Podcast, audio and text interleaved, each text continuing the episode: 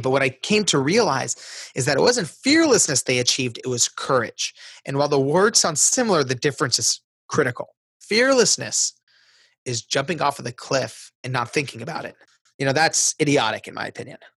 You know, if anyone tells me they're fearless, I want nothing to do with them.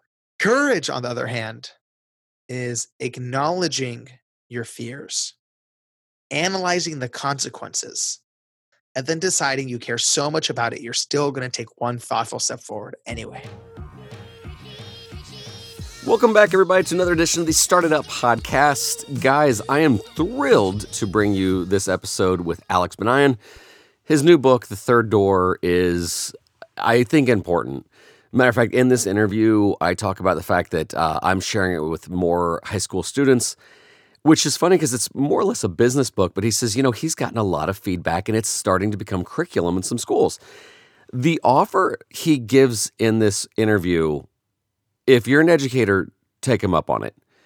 I get a lot of guests who are very opinionated and very passionate about education, but he's giving a specific offer that is A, worth a listen, and B, uh, he's he's sincere in his quest. So, if you are in education, a give this a listen. Please give it a share if it brings you value. And and lastly, consider uh, reaching out to him.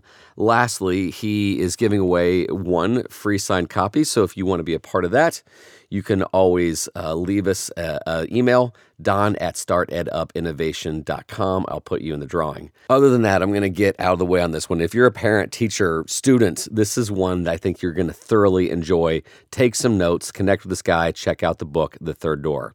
So without further ado, Alex Banayan. All right, now I'm excited to have Alex Banayan on the show. Thank you, Alex, for being on. Thank you for having me. All right, so this is take two. Let's uh, do it. Yes, I'm excited about this. So, the third door is something I've been excited about, and really, quite frankly, I've talked to my students about anyway. Ordered the book and and have talked to them about how we live in the greatest age, right? So let's dive right into why I think this should be a blueprint for. And I know you didn't write this for high school students, but I, I think this is a blueprint for any student that says that they can't and wants to get out there. Let's let's dig in.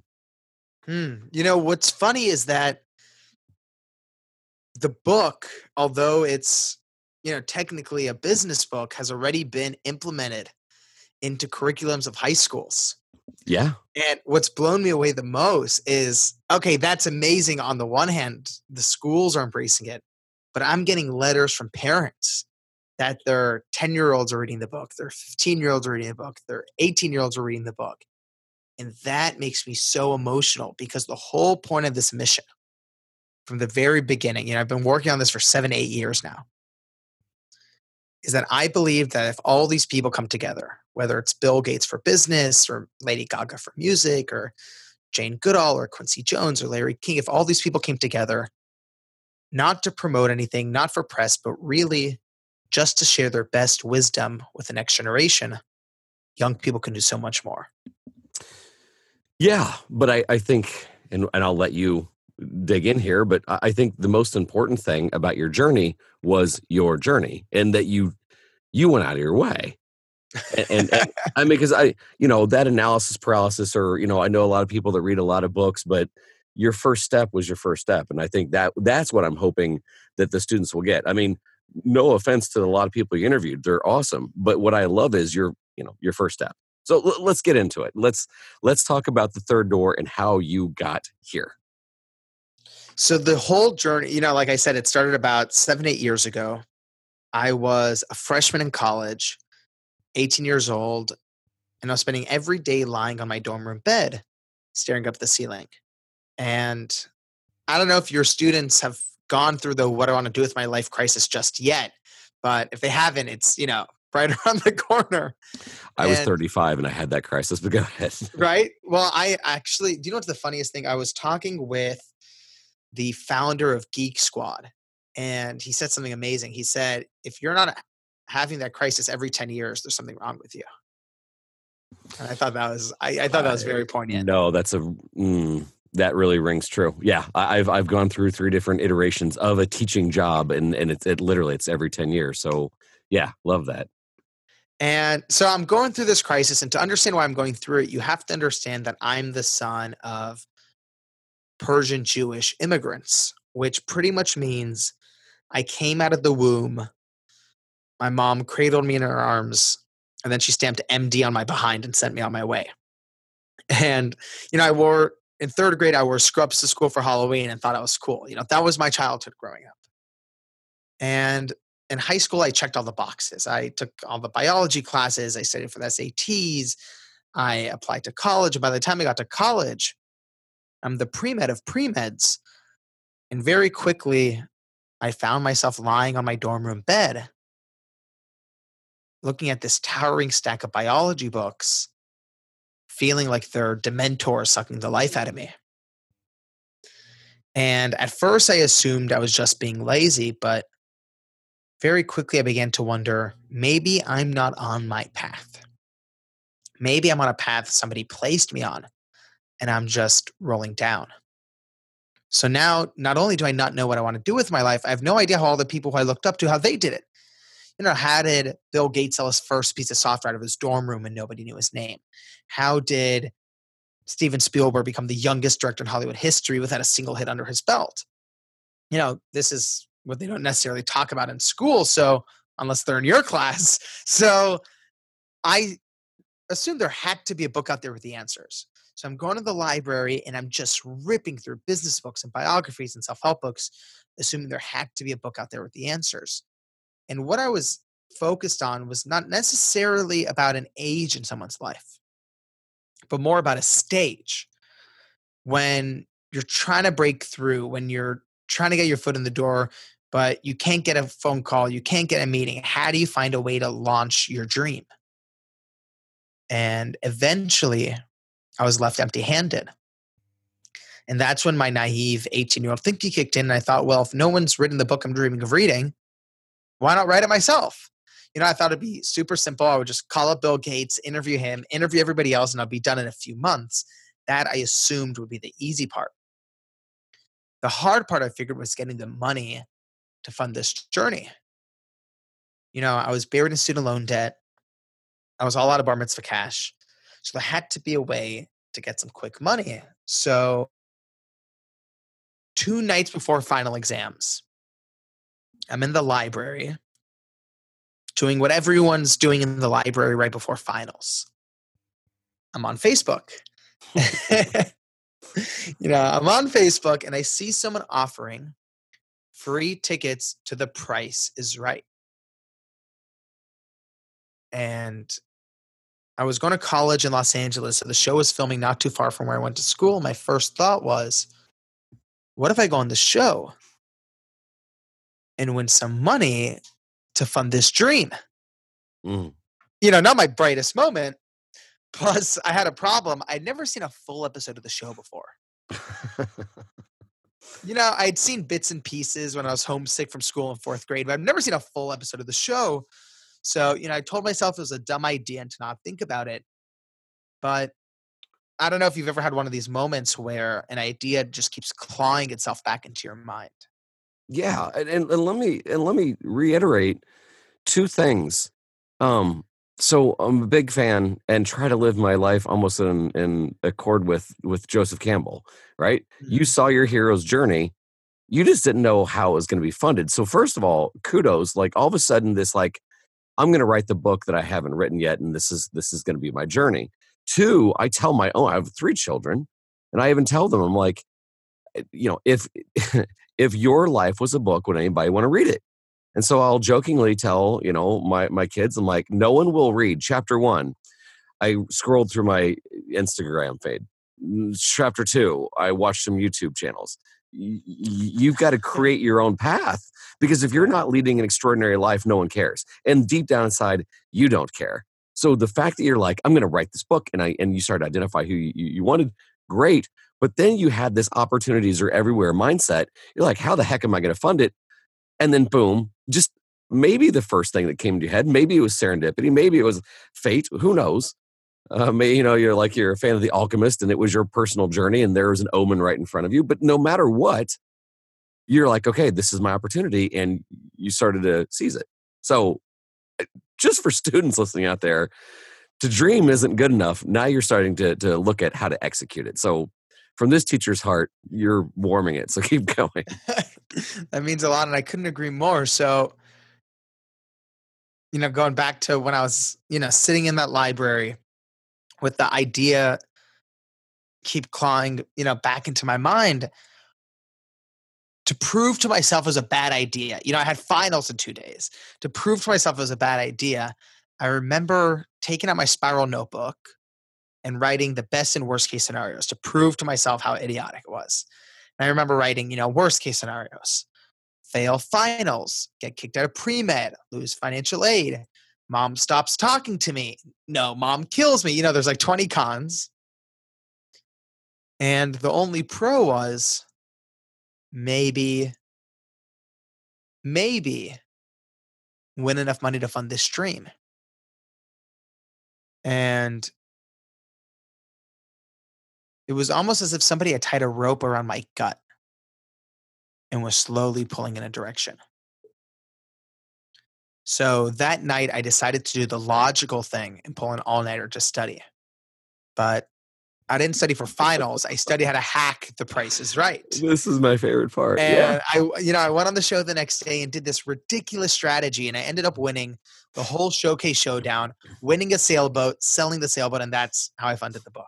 Well, uh, can can I ask you to back up and say like you you went several pages deep on how to get first of all the, the hardest thing is to get discovered.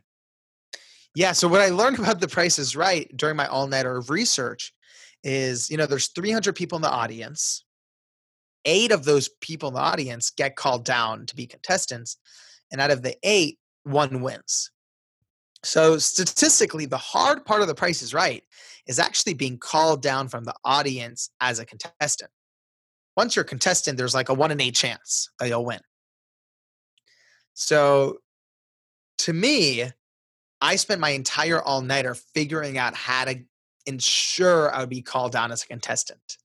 And, you know, the whole journey itself of the price is right is its own, like, you know, 30 minute preposterous story in and of itself. And it's, you know, my hacking was less Albert Einstein and more Forrest Gump, but it, it ended up working out. And what happened is, you know, I won this sailboat and I sold it for cash and I had, I think like $17,000, which to me was a million dollars. Right. You know, I'm taking my friends to Chipotle, you know, free guacamole for everybody. You know, I'm just, I'm feeling really good. And from there, it took two years to track down Bill Gates. It took three years to track down Lady Gaga. And what ended up happening that I was the most surprised about is one of the biggest lessons I learned over the seven years of doing these interviews and doing this research is that the biggest lesson from all the interviews was right in front of me on the day of the price is right. I just couldn't see it at the time. Mm. And when I had started this journey, there was no part of me that was looking for that, you know, one key to success. We always see those business books or those TED Talks, and normally I just roll my eyes. What ends up happening is that, you know, I just sort of look the other way because people are just sort of trying to sell you a, a secret, you know? But what actually happened over the seven years of doing interviews is I realized that every single person I interviewed, it didn't matter if it was Bill Gates, who grew up in Seattle, or Maya Angelou, who grew up in Stamps, Arkansas, they all treated life and business and success the exact same way. Mm. And the analogy that came to me, because I was 21 at the time, is that it's sort of like getting into a nightclub. So there's always three ways in. There's the first door, the main entrance, where the line curves around the block, where 99% of people wait around hoping to get in. That's the first door. And then there's the second door, the VIP entrance, where the billionaires and celebrities go through. And for some reason, school and society have this way of making us feel like those are the only two ways in. Mm-hmm. You're either born into it or you wait your turn like everybody else. But what I've learned is that there's always, always the third door. And it's the entrance where you jump out of line, run down the alley, bang on the door 100 times, crack open the window, go through the kitchen. There's always a way in. And it doesn't matter if that's how Bill Gates sold his first piece of software or how Lady Gaga got her first record deal, they all took the third door. Mm. So that's not only the title and the thesis of the book, that's really the energy I've been trying to inject into the readers. You know, one of the things that, and I, man, I we may have talked about it last time we talked, but that rang so true to me. One, because I used to teach this uh, basically as a television broadcasting class, right? And and and it actually was we kind of built it up. It was the daily announcements, and then we started working our way up. And I was like, you know, having them producing documentary films, and and so one day I live in Indianapolis, and and one year we hosted the Super Bowl, and um, we were all excited because this was the very first year they were going to sell tickets to the NFL Media Day. So we're like, oh, here's our chance because we had, you know, over the shoulder broadcast cameras. We had microphones. We dressed nice. And so like, okay, we're, we're going to interview Tom Brady. And so um, we buy the tickets for about five, five students. And so um, on the way there, we're, we're reading the fine print and um, the ticket gets you in to watch the media interview the players. And we're like, wait, what? And I'm like, uh, that's okay. That's okay we're going to interview players today. We're going to interview Tom Brady today. And they're like, how? And I was like, I don't know. Opportunities are everywhere. Just look and act professional. Now, mind you, they are already dressed nice. They they dress like, you know, journalists. And I'll always remember this because we were interviewing everybody. Everybody, Alex, I'm talking. We're local TV personalities. You know, the the weather guy was out there doing the weather, and of course, it was just a circus because it's media day. And so, um, anybody we talked to, we're like, you know, like as soon as we're done, we're like, hey man, can you, you know, can you get us in? And they're like, no. We were talking to NFL volunteers. Hey man, can you get us in? No. We were talking to anybody and everybody, and uh, just that moment, my Price is Right moment, we saw basically a guy who was unknown. Except I had watched a, a 60 Minutes episode, and it was about the most powerful man in the NFL that you've never heard before, and he was the Players Association president. His name was DeMaurice Smith. No one knows who DeMaurice Smith is. But some luck, I had seen that the week before. So I told my student, I'm like, oh my gosh, grab him. And he's like, who is he? I'm like, just grab him. And he says, who is he? I'm like, I forget his name. I think it's, I think it's DeMaurice Smith. So my student runs up to him. He was kept walking. He tapped him on the shoulder. He's like, sir, could you do an interview? And the guy just kept walking. He's like, I'm sorry. I'm sorry. Today is about the players. It's not about the NFL. And then finally, this is the breakthrough. He said, I'm just a kid here for my school. And he stopped yeah. and he turned around and he saw four students uh, with broadcast cameras. One kid had the whole um, boom mic ready, yeah, handheld mic, and then their teacher looking at him like, please. And I'll never forget it because he then took them seriously and they ran with it and they interviewed him and then all of a sudden a couple people uh, circled by and then all of a sudden we ran into some four espn guys and all this other stuff and so we get done with the interview and he says hey you're the teacher? I said yeah. He goes man good job. These kids are professional. I'll see you on the inside. I said well that's the thing. We just got tickets. We don't have actual passes. He goes oh hold on gets out his wallet, gets a business card, writes down his phone number. He says, Go to security gate five, tell them I said so. If they give you any problem, call this number. In 15 minutes wow. later, you're interviewing players. That was our third door. Sorry, sorry. I just I'm I'm I'm listening to you like relive the story. I'm like, and by the way, like this is not as cool as going out and flying out and meeting all these people, but like I'll always remember that that my student used the third door. I'm just a kid.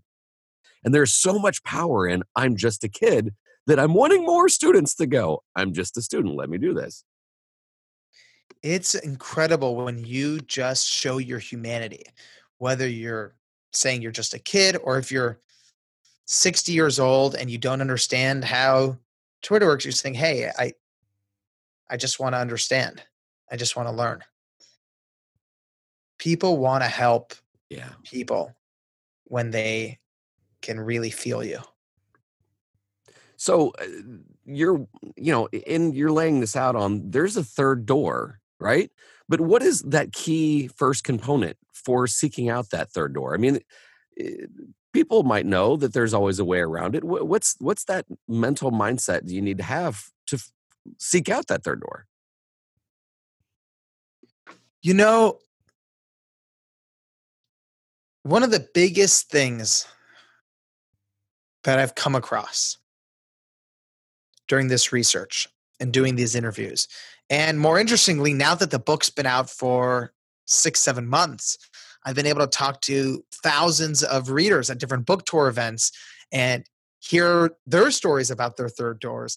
And it's sort of become unanimous and unavoidably clear that the biggest challenge people have when it comes to taking the third door has nothing to do with the execution of the dream. You know, the running down the alley, the banging on the door, the jumping through the window. The hardest part every single time, no matter where you're from, what your resources are, the hardest part is having the courage to leave the line for the first door. Because Yeah, the first door is well lit, that's where everybody's it's lined up. ev- all your friends are there, your family's there, your you know teachers expect you to be there. That's you know where you get your salary. That's where a quote unquote good good kid is standing. You know, Yeah. and it's it's certain, it's comfortable. You know, the alley is dimly lit. You can barely see five feet in front of you. There's mud, there's dirt, there's a creepy guy behind the dumpster. You don't really know what's going on. Right. It's that courage of being able to step into the unknown to achieve your dream that is the hardest part because Mm. we're human beings and fear is a natural part of the human experience. Now, when I started out on this journey, I was obsessed with trying to understand how all these people became so fearless. You know, you look at Bill Gates, you look at Elon Musk, I assume they had to be fearless to achieve their dreams, or else how could they have done what they did? And something you have to know about me is I am like the most scared kid you'll ever meet. If you talk to my sisters growing up, I had a nightlight on until I was 12. I never went on roller coasters. I still can't even watch a scary movie. So when I was starting out with this book, I was completely paralyzed by fear. And I was fascinated with how all these other people became so fearless. And what ended up happening after seven years of interviews is that over and over again, it became clear that not only were all of these people scared when they were starting out, they were completely terrified the whole way through. That didn't make any sense to me. But what I came to realize is that it wasn't fearlessness they achieved, it was courage. And while the words sound similar, the difference is critical. Fearlessness is jumping off of the cliff and not thinking about it. You know, that's idiotic in my opinion. You know, if anyone tells me they're fearless, I want nothing to do with them. Courage, on the other hand, is acknowledging your fears, analyzing the consequences, and then deciding you care so much about it, you're still going to take one thoughtful step forward anyway.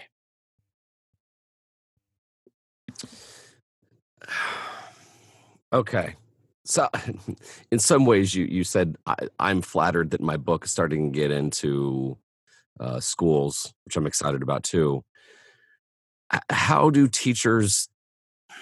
I don't say teach that. How, how do we foster that though? And again, I, I, and of course, you knew walking into this podcast that I, I'm heavily about student engagement. I mean, obviously, this book is selling really well in the business community and stuff like that. But uh, again, I'm focusing on on kids here. How how do I foster that?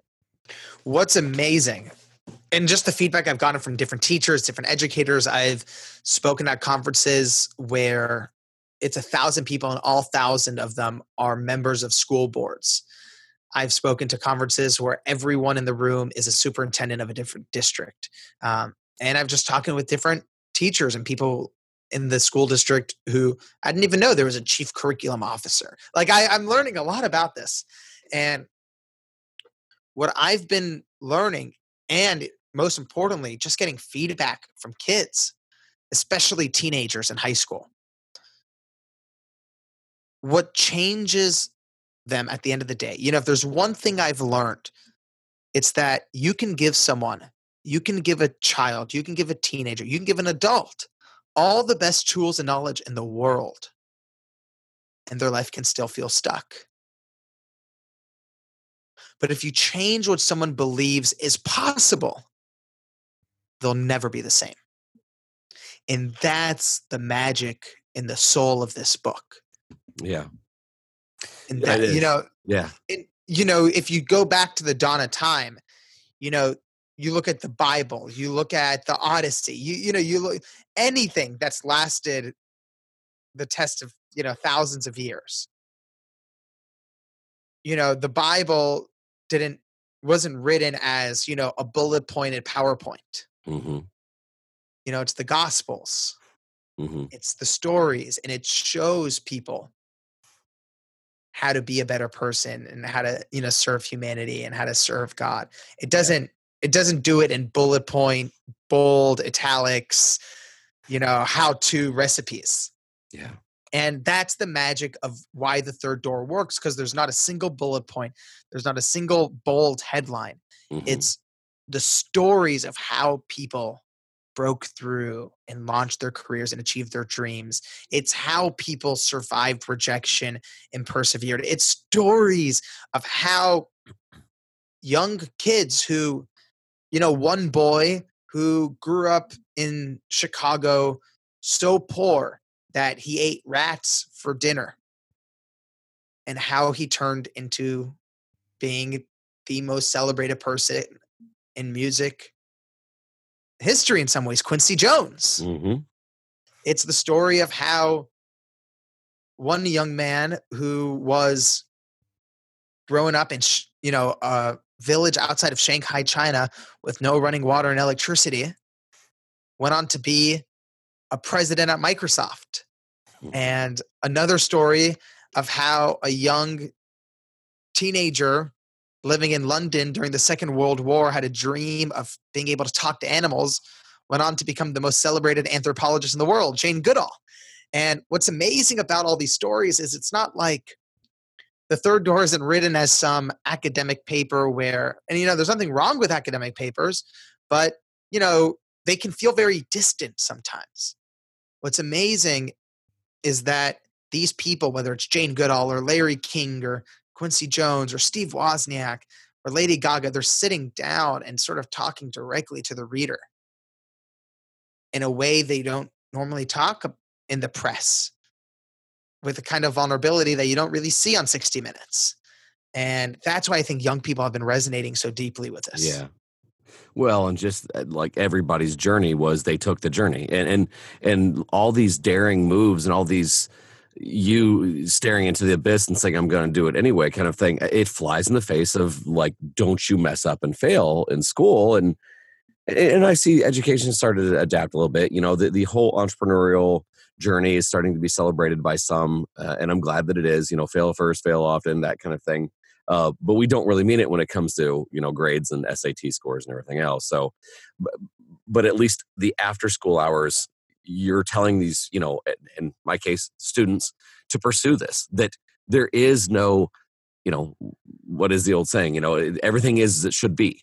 That if you mess up, there will be your treasure because in that mess up, you're going to discover something. And, um, you know, the, the person that, that gets out there on the dance floor, actually, yeah, uh, you and I both know Tom Bilyeu. Tom even you know told me a story like you know you don't you don't go home with a girl if you don't ask kind of thing. The guy that goes out to the dance floor and just dances and dances and dances and isn't afraid of rejection. Right or the girl with the guy. Yeah absolutely. Yeah yeah the girl that's relentless and not afraid to uh, you know take some risks and take some chances. It's it's everything that i love in the mindset and and that's one of the things that i just really wanted to interview you on and and, and congratulate you uh, on the book just because it is it's important and i'm so happy to hear that some schools are, are adopting it or having their students read it. And it's it's a, it's a great book. Um, but it's that mindset that I think that we're all starting to to look at and go, man, we need to foster that in our students. Yeah, and again, what makes me so happy is that you know I remember being in high school. It wasn't that long ago, and you sort of sometimes get forced to read certain things or do certain assignments, and the fact that young people are taking this sort of upon themselves because they're hungry to learn how the stuff works makes me so happy and especially you know my yeah. favorite my favorite comments by far my highest compliment by far is when i get a message on instagram or twitter from a teenager saying this was the first book i read front to back that is and i'm awesome. like my first response is thank you my second response is have you checked out harry potter yeah. There's a few other ones. Yeah, yeah. Get out there. Uh, No, but again Well, I, how I funny know is that, that? feeling. Oh, I I- know that feeling of Yeah. reading a book front to back. And it only happens, at least for me, a few times in a lifetime Right. where I literally read a whole book. Um, again, when I get messages from readers where, you know, one girl said that she's dyslexic and it's the first time she's ever wanted to keep reading halfway through the book instead Oh. of stopping. That's awesome. And that to me makes Mm. us all feel worth it. Absolutely. That's great.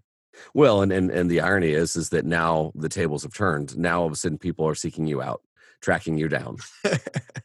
I mean, how far we've come. And when you started, social media was a thing, but not as exploded as now. And and and some people have more access now, and and, and it's never been a better time uh, than to get a hold of people. And, and I think that's it's exciting. Um, I agree. I but agree. yeah, it it is kind of funny. Like all of a sudden, I see pictures of you, and I'm like, wait, now you're with Larry King, and he's turning the tables on you. But congratulations! And if you don't mind, uh, can I share with the audience our first encounter? of course, whatever you want. So um, my students wanted me to bring this up, and not let me let it down, live it down. So um, I tracked uh, Alex down, and man, I was kind of proud. I was interviewing you really early before you went on the book tour. I had scooped and beaten a couple of my uh, my favorite people that were going to interview you, and things were going along great. And I was about ready to wrap up the last question, and we were under some time constraints. She had a hard stop, and uh, right when I was about to say thank you for being on the show, I realized I'd never press record, and uh, Which, as a, as a fellow interviewer, I I've had I've woken up from nightmares in a cold sweat of that thought happening. yeah, I I felt for you, man. I know you. I know you did not do it on purpose, and I I feel for you. you live and learn. But I'm at least transparent these things, and I I was so disappointed because I'm like, hey, can we do this again? And you're like, I'm going on this book tour, and I'm going to be insanely busy. And I'm like, okay, okay, I'll be I'll be patient. But in the meantime, I do have to say it was a fun learning experience, and I have shared that story with at least four or five of my guests. I'm like, okay, I'm going to press record as soon as we start talking because there's this guy, Alex Banayan, that I. so anyway, glad you're patient. I'm glad you got back with me. Of I course, thank you, man. if if you're a parent, um, and I I had I actually recorded this uh, podcast a long time ago, I would recommend it for Christmas. But it's a great gift, and as, as we start heading into graduation season, um, I highly recommend it uh, for everything that we've talked about here today. I, I think that that you fostering that go out there and get it. There is a third door. There is a way around it. You don't have to do it like everybody else. is so important. Um, and yeah, there's credibility because of the people you interviewed, and it's nothing short of astounding who you got a hold of. But you having that aha moment, setting that journey into motion, was really what spoke to me. And and I, uh, man, for all the teachers listening out there, uh, consider um, consider this for your classroom. It's it's uh, it's inspiring for sure.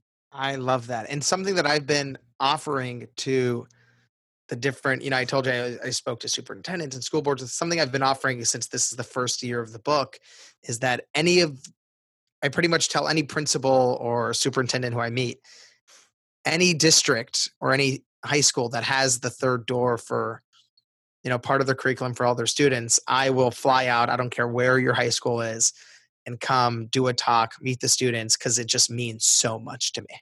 There you go. That's an endorsement. Oh my goodness. Well, I was going to suggest you uh, go on Skype and talk to my students. No, I will. I don't care. You know, if your school is you know six hours away from the airport, I'll come make it ap- happen at some point because I care that much about this. Well, that speaks highly speaks highly of you. Thirddoorbook.com. But yeah, the book is available everywhere you like to buy books. So it doesn't matter if it's again Amazon or Barnes and Noble, or if you like audiobooks. I I did the narration myself on Audible and iTunes, so it's really fun there. Um, that's actually been one of my one of the mo- mo- more fun parts of the process was recording the audiobook. Uh, and then obviously you're on LinkedIn, Twitter, all that good stuff. Uh, at Alex Banayan. You guys should check him out. Alex. Thank you so much. From the bottom of my heart, man. Thank you so much for interview number two, but interview number one that was done the right way. So thank you and continued success, my friend. Thank you so, so, so much.